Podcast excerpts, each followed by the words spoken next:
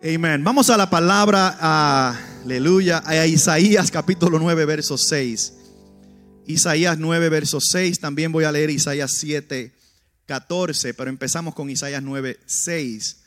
En el nombre del Señor. Y dice así la palabra del Señor. Estará en la pantalla aquí también. Dice: porque un niño nos ha nacido, un hijo nos ha sido dado, y la soberanía reposará sobre sus hombros, y se llamará su nombre: Admirable Consejero, Dios Poderoso, Padre Eterno, Príncipe de Paz. ¿Cuánto le da un aplauso a Cristo? Isaías capítulo siete, verso catorce, dice así: por tanto, el Señor mismo os dará una señal. He aquí, una virgen concebirá y dará a luz un hijo, y le pondrá por nombre Emmanuel. Aleluya. Es temporada de Navidad.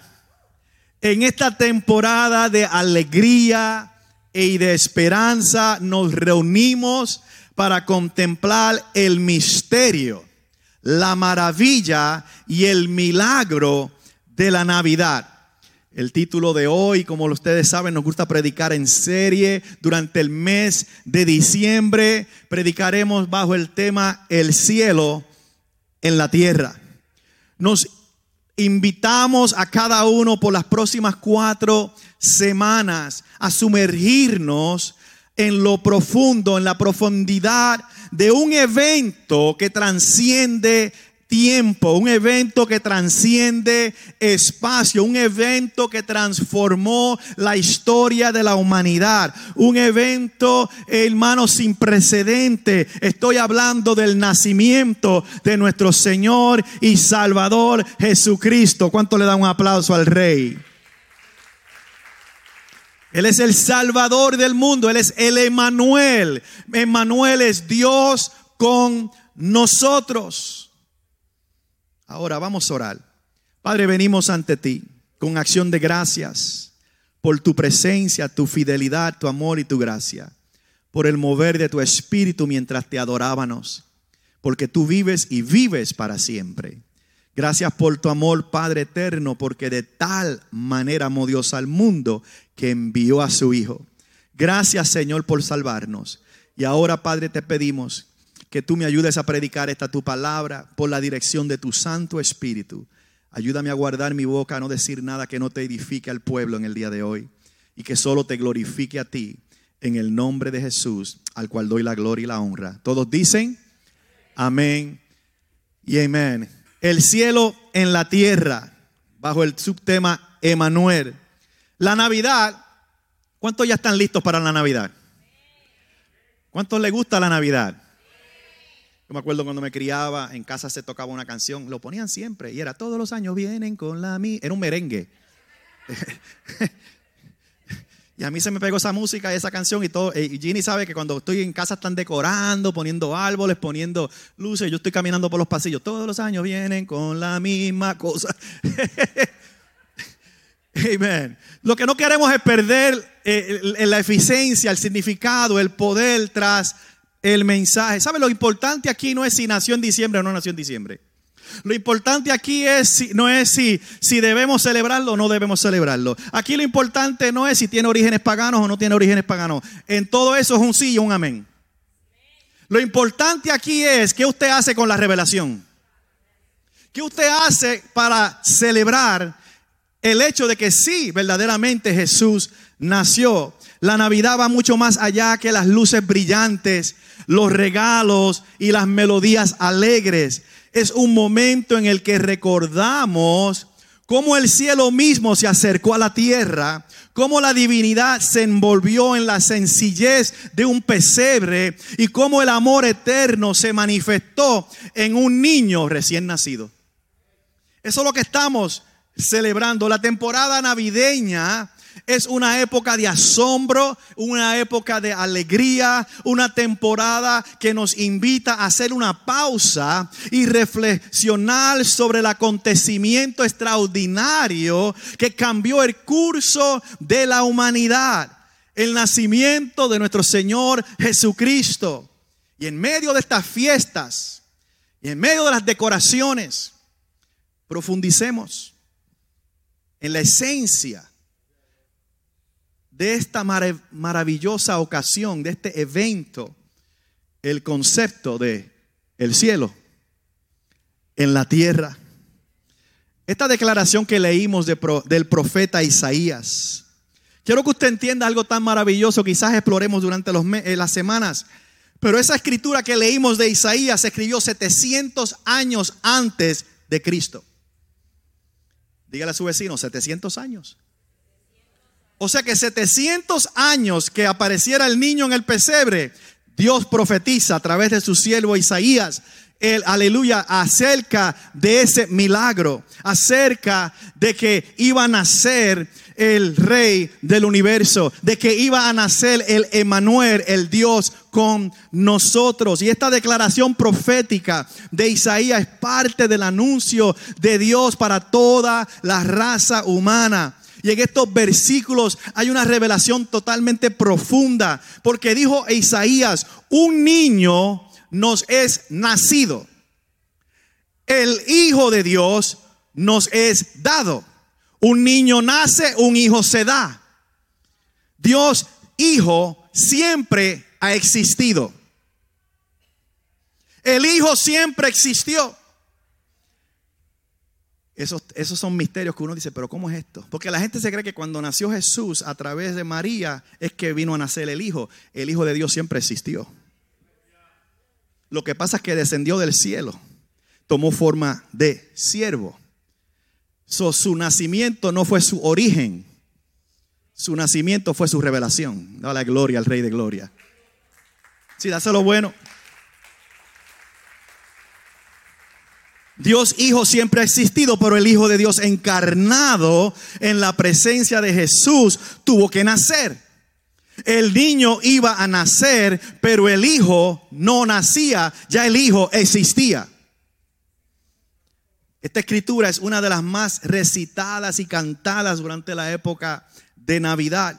La que leímos de Isaías encierra una de las más grandes verdades y de los misterios bíblicos: la encarnación de lo divino, el regalo de Dios para la humanidad. Es la encarnación del Mesías, el Dios que se, aleluya, despojó de lo celestial para venir a, cam, a, mina, a caminar entre nosotros. Dios se haría parte de la humanidad. Qué gloriosa verdad. Yo no sé si tú captas eso. Qué gloriosa verdad. Necesitábamos un perfecto e infinito ser para ofrecer un perfecto e infinito sacrificio por los pecados. Tú y yo no podíamos pagar el precio del pecado. Tú y yo nos cualificábamos porque éramos seres y somos seres caídos con una naturaleza pecaminosa como herencia de nuestros padres Adán y Eva. Pero Jesús vino, Jesús nació. Aleluya, no por voluntad de varón e hembra, sino por la voluntad de Dios. Él cualificaba. Y entonces en Él no había pecado, en Él no hubo nunca pecado y nunca tampoco pecó. La encarnación del Mesías, Dios se haría parte de la humanidad. Qué gloriosa verdad, qué hermosa verdad, qué increíble misterio. No hay nada más débil, más incapaz, ni más dependiente que un niño. El Mesías pudo haber llegado como un hombre adulto, creado como Adán, que fue adulto cuando fue creado. Pero no, no apareció así. Para Jesús, para, para que Jesús se identificase totalmente, completamente con la humanidad, tuvo que nacer como nace todo ser humano. y para demostrar en su vida la naturaleza de servicio que está en Dios. El servicio que es el llamado a despojarnos, al humillarnos y servirle de todo corazón. A veces no entendemos cuán poderoso fue lo que hizo Jesús. Filipenses dos siete dice así: sino que se despojó. En inglés dice empty himself, o sea, se vació. Sino que se despojó a sí mismo, tomando forma de siervo, haciéndose semejante a los hombres. O sea, ya existía, ya era eterno. El ser eterno no tenía que nacer, ya existía, pero se despojó y vino a tomar forma de hombre para poder pagar el precio por nuestros pecados. Como dice ahí en la palabra del Señor, entonces vino, tomó forma de hombre, haciéndose semejante a los hombres. O sea que el milagro de la Navidad es que Cristo, que significa el ungido, que Cristo, el Mesías, abandonó su estado divino para revestirse de la naturaleza humana, para que tú y yo abandonemos la naturaleza humana y nos vistamos de lo divino. Dale gloria al Rey de Gloria. Tú no puedes tener un encuentro con el Señor y quedarte, quedarte igual.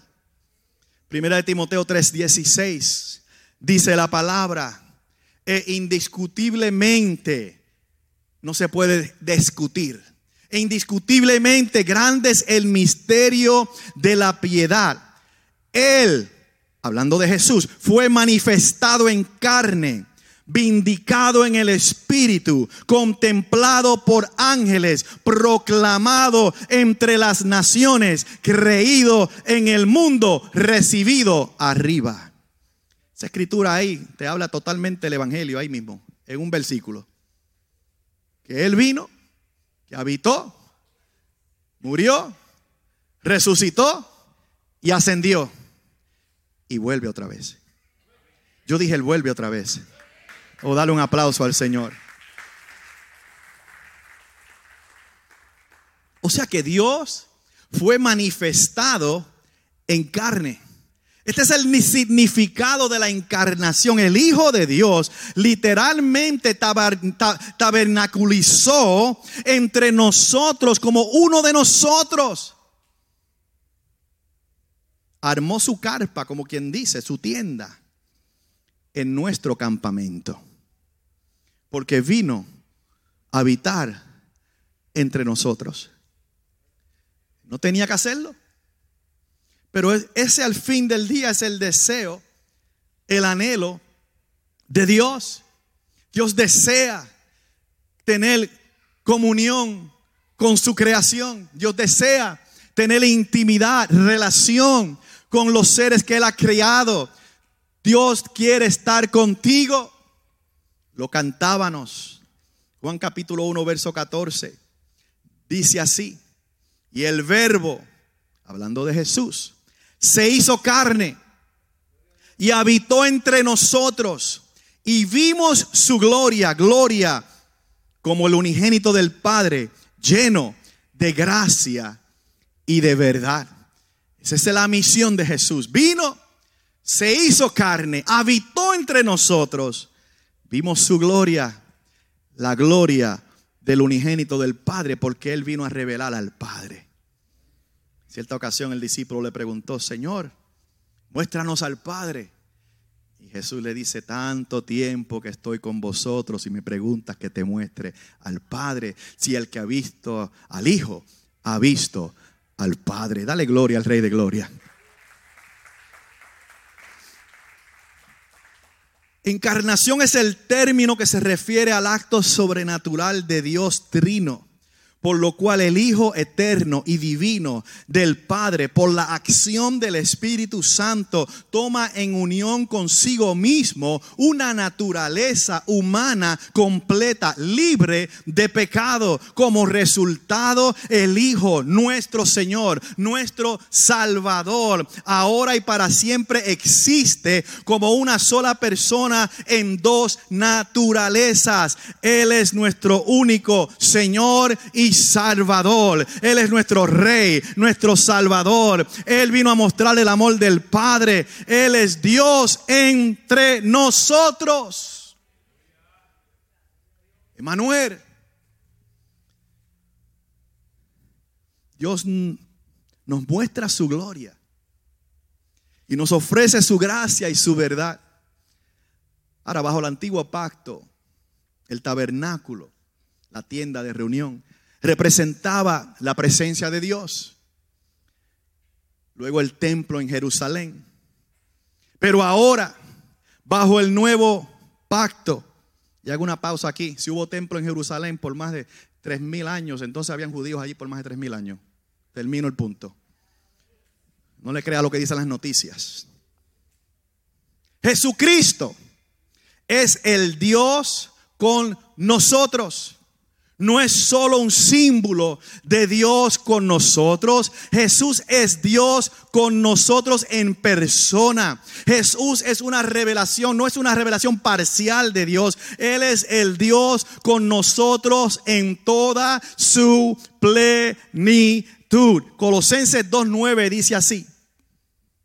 En la Nueva Traducción Viviente dice: pues en Cristo habita toda la plenitud de Dios en un cuerpo humano. Dile a tu vecino, eso es Biblia. Eso es lo que dice la Biblia. Que en Cristo Jesús habita corporalmente toda la plenitud de Dios en un cuerpo humano. Entonces, cuando tú y yo le damos nuestras vidas a Jesucristo, la palabra de Dios dice que el Espíritu viene a habitar en nosotros, y ahora nosotros representamos a Cristo. Dicho de otra manera, cuando la gente te ve a ti, debe de ver a Cristo. Pregunto, ¿a quién ven cuando te ven? ¿Cómo actúas? ¿Cómo reaccionas? ¿Cómo te comportas? ¿Qué dices? ¿Qué dejas de decir? ¿Cómo te comportas en el trabajo?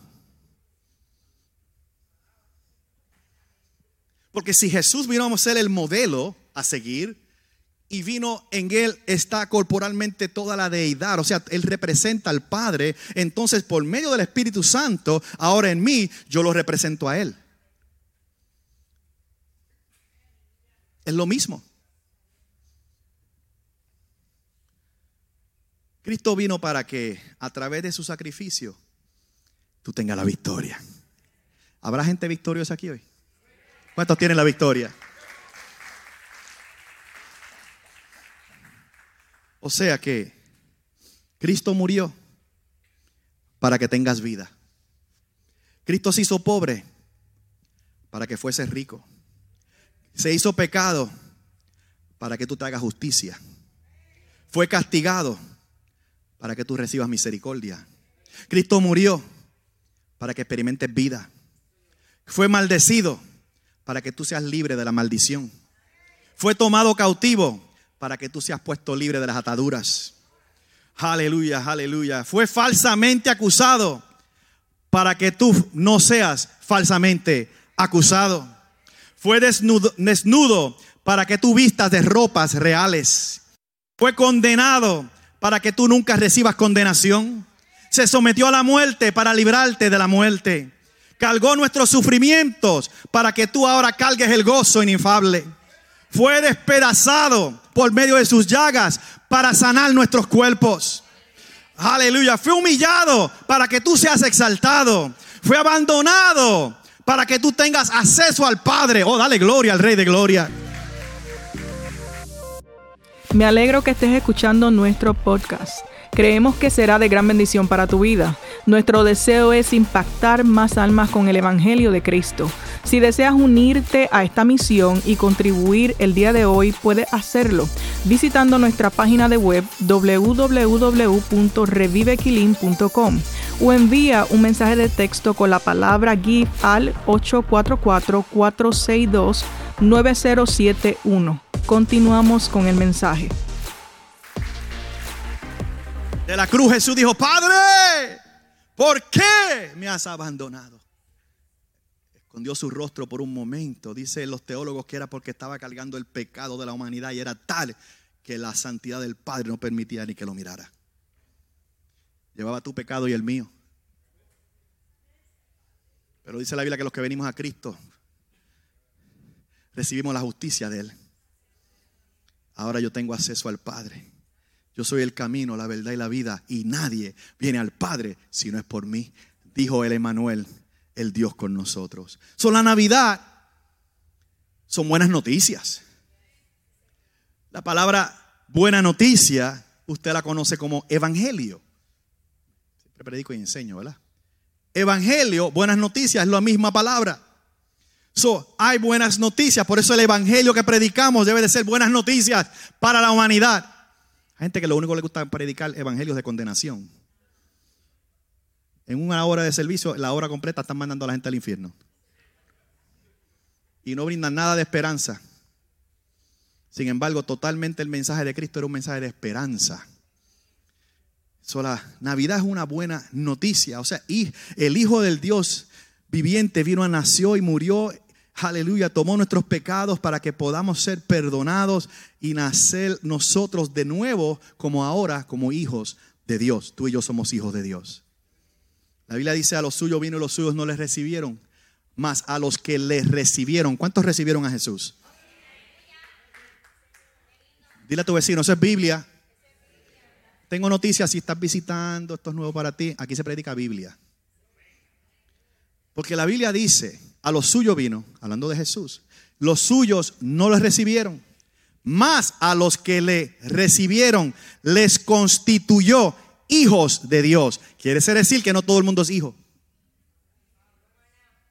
Todos somos criaturas, pero solo los hijos, según la Biblia, son los que le recibieron. Pregunto, ¿cuántos le han recibido en el día de hoy?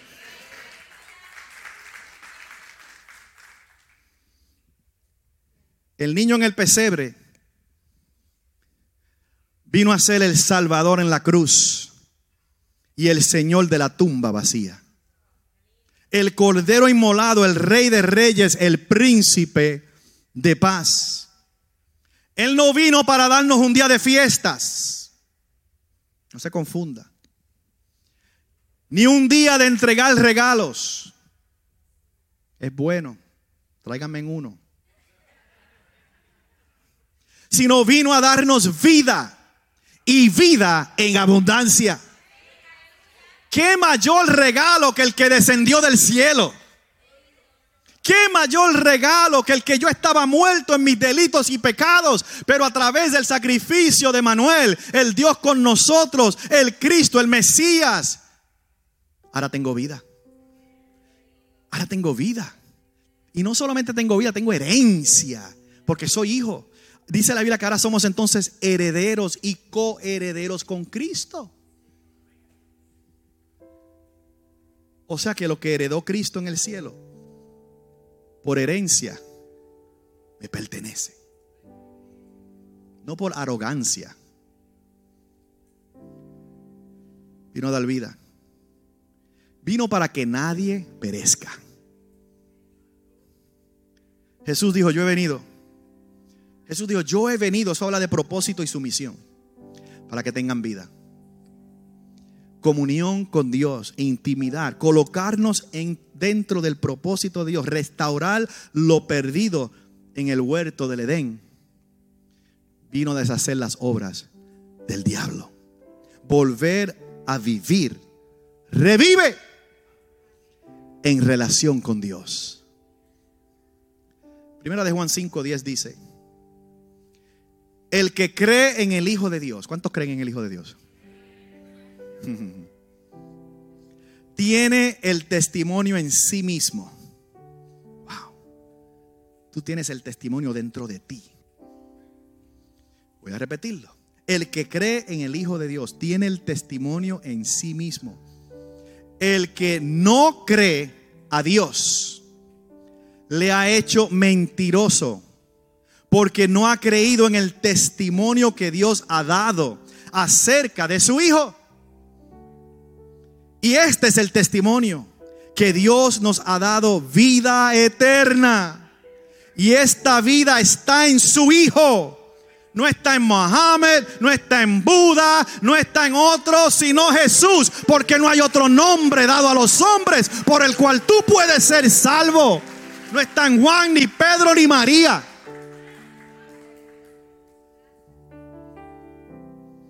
Y este es el testimonio. El que tiene al Hijo tiene la vida. El que no tiene al Hijo de Dios no tiene vida. Wow. So, en el planeta Tierra hay gente que existen y hay gente que viven. No todos viven. Lo que te pasa a ti de existencia a vivir es entregándole tu corazón a Jesús. O dale gloria al Rey de Reyes. Él es el dador de la vida. Verdadera vida es relación con Dios, comunión con Dios. Eso es vivir. De no estar en comunión con Dios, no estoy viviendo, estoy existiendo. Es una vida abundante, llena de paz, esperanza, promesa, gozo, amor y favor. Jesús no solo es Dios con nosotros, sino que también es Dios en nosotros. Dios viene a vivir en, nuestros, en nosotros a través de Jesús cuando nacemos de nuevo. Gálatas dos veinte dice: con Cristo he sido crucificado, y ya no soy yo el que vive, sino que Cristo vive en mí. Y la vida que ahora vivo en esta carne, la vivo por fe en el Hijo de Dios, el cual me amó y se entregó a sí mismo por mí. Llámate en fanático, pero esta es, esta es la manera de vivir. Esta es la manera de vivir, sirviéndole a Él. Porque ya yo no vivo. Carlos dejó de vivir. Carlos tiene un día de muerte y sepultura. Y nací de nuevo. Y ese hombre que nació de nuevo, aunque no perfecto, no soy perfecto, pregúntale a mi esposa. No, no se lo pregunte. Pero la vida, la vida que yo ahora vivo en la carne, porque usted no está flotando en el aire. Yo sé que hay cristianos que creen que están flotando, yo lo sé. Se creen que tienen angel, a, a, alas y están flotando por ahí. Se pasan hablando de los que no flotan.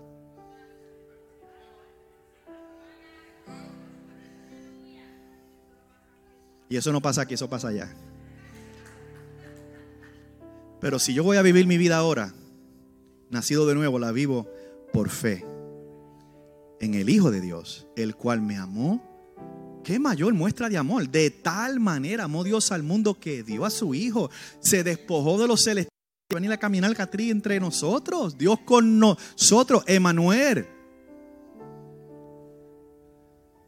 El Espíritu de Dios vive en nosotros y somos su morada. Porque nosotros sois el templo del Dios viviente. Como Dios dijo, habitaré y andaré entre ellos y seré su Dios y ellos serán mi pueblo.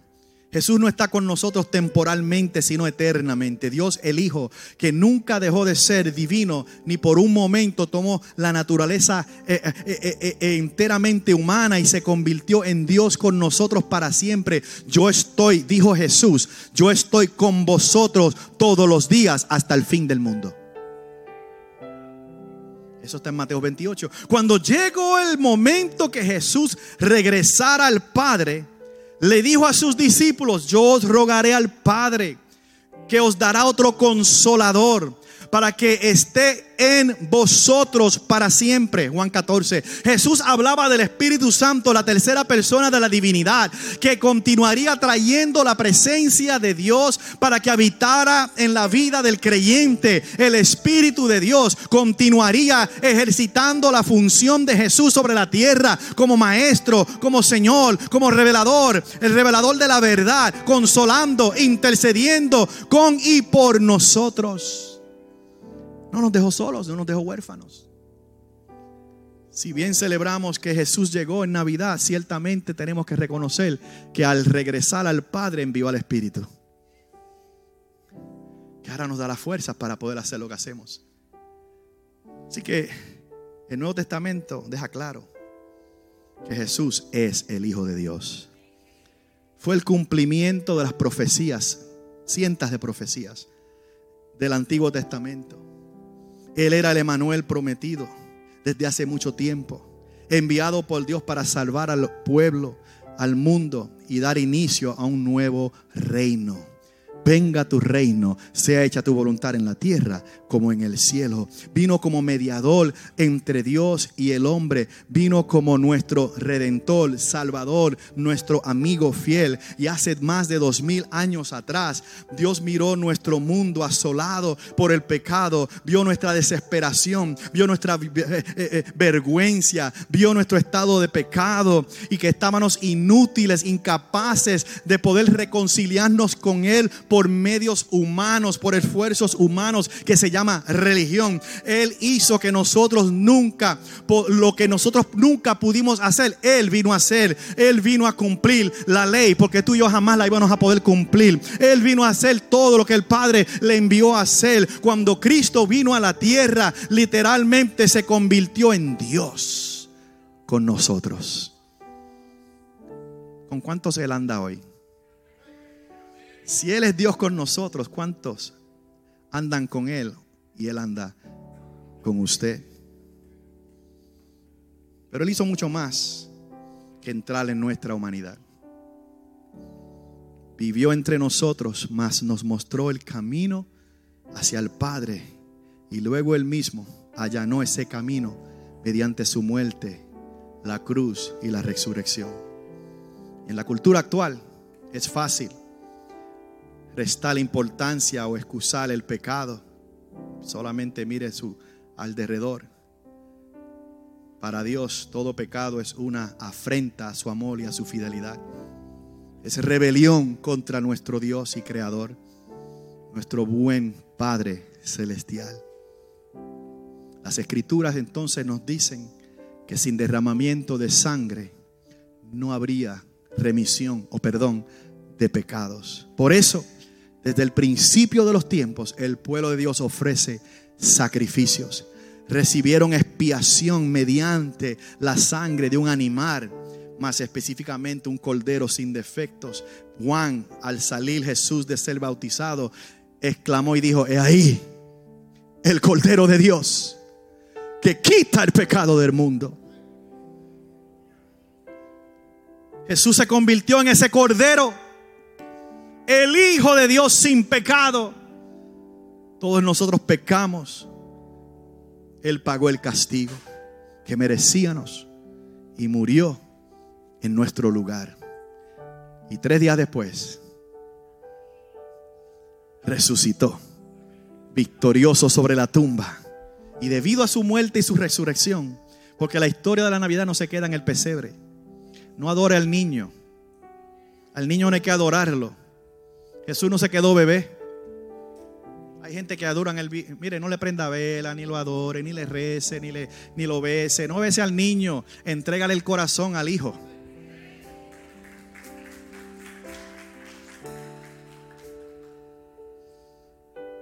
Y debido a su muerte y su resurrección, todos los que creen en Él han sido declarados inocentes y les ha dado vida. Estoy terminando. Hay una oración que quiero recitar, que dice así: Padre Celestial, tú eres Emmanuel, Dios con nosotros. Esto me consuela mucho, ya que estoy sufriendo mucho y necesito saber que estás cerca. Esta época del año está llena de regalos y de bendición de que Cristo venga al mundo, pero no puedo evitar lamentarme.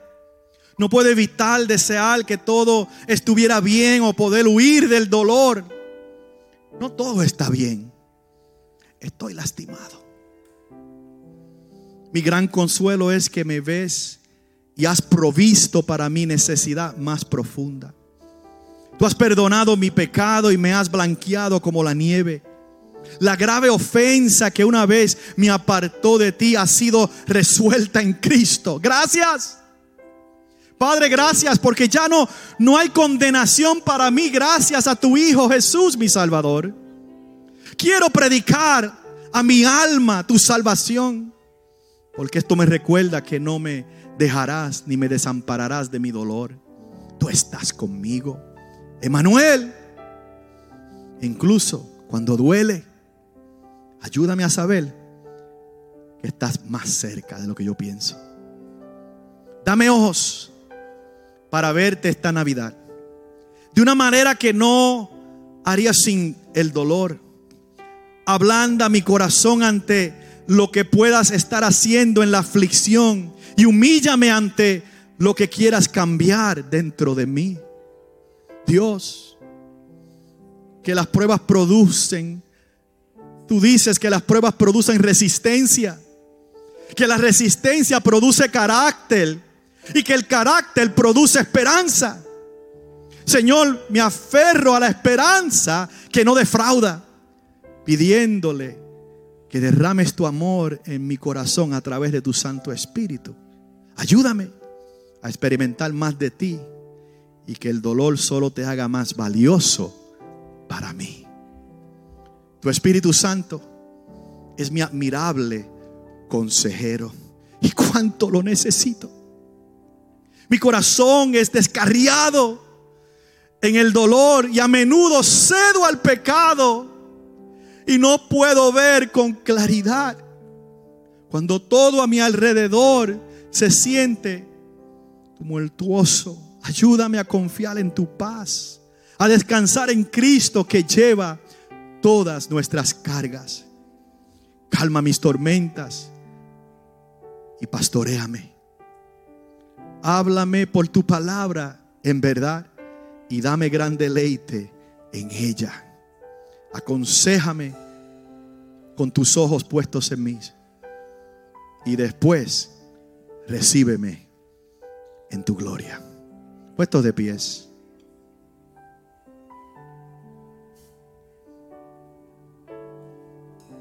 Te adoramos, Jesús. So, ¿qué significa para nosotros el cielo en la tierra? Es más que un mero sentimiento o una frase estacional. Es una invitación a experimentar la presencia de Dios en nuestras vidas, transformando así nuestros corazones y el mundo que nos rodea. Entonces es abrazando la presencia de Dios.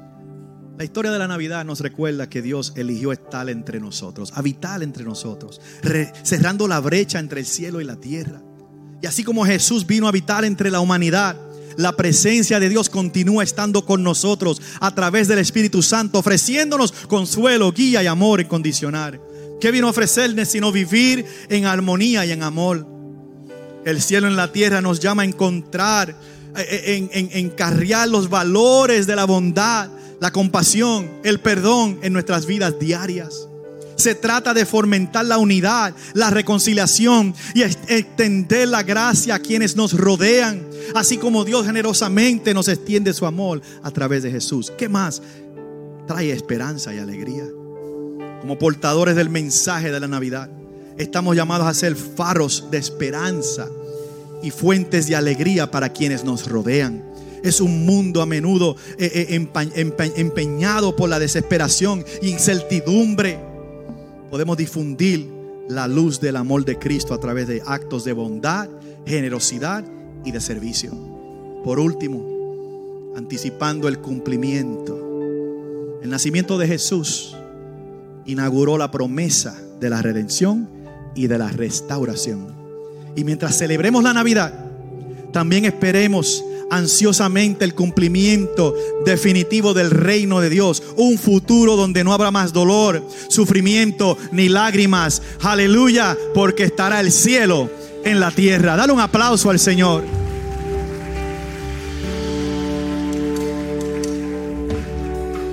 Inclina tu rostro. Queridos amigos y hermanos, el milagro de la Navidad se extiende mucho más allá del pesebre. Nos llama a abrazar el poder transformador del amor de Dios en nuestras vidas. Un amor que trae esperanza, gozo, paz, incluso en medio de las pruebas de la vida.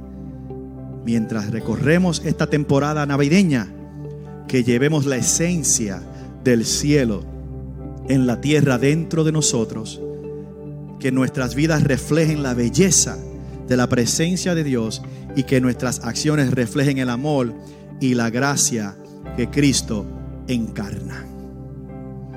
Padre, gracias te damos por ese gran amor.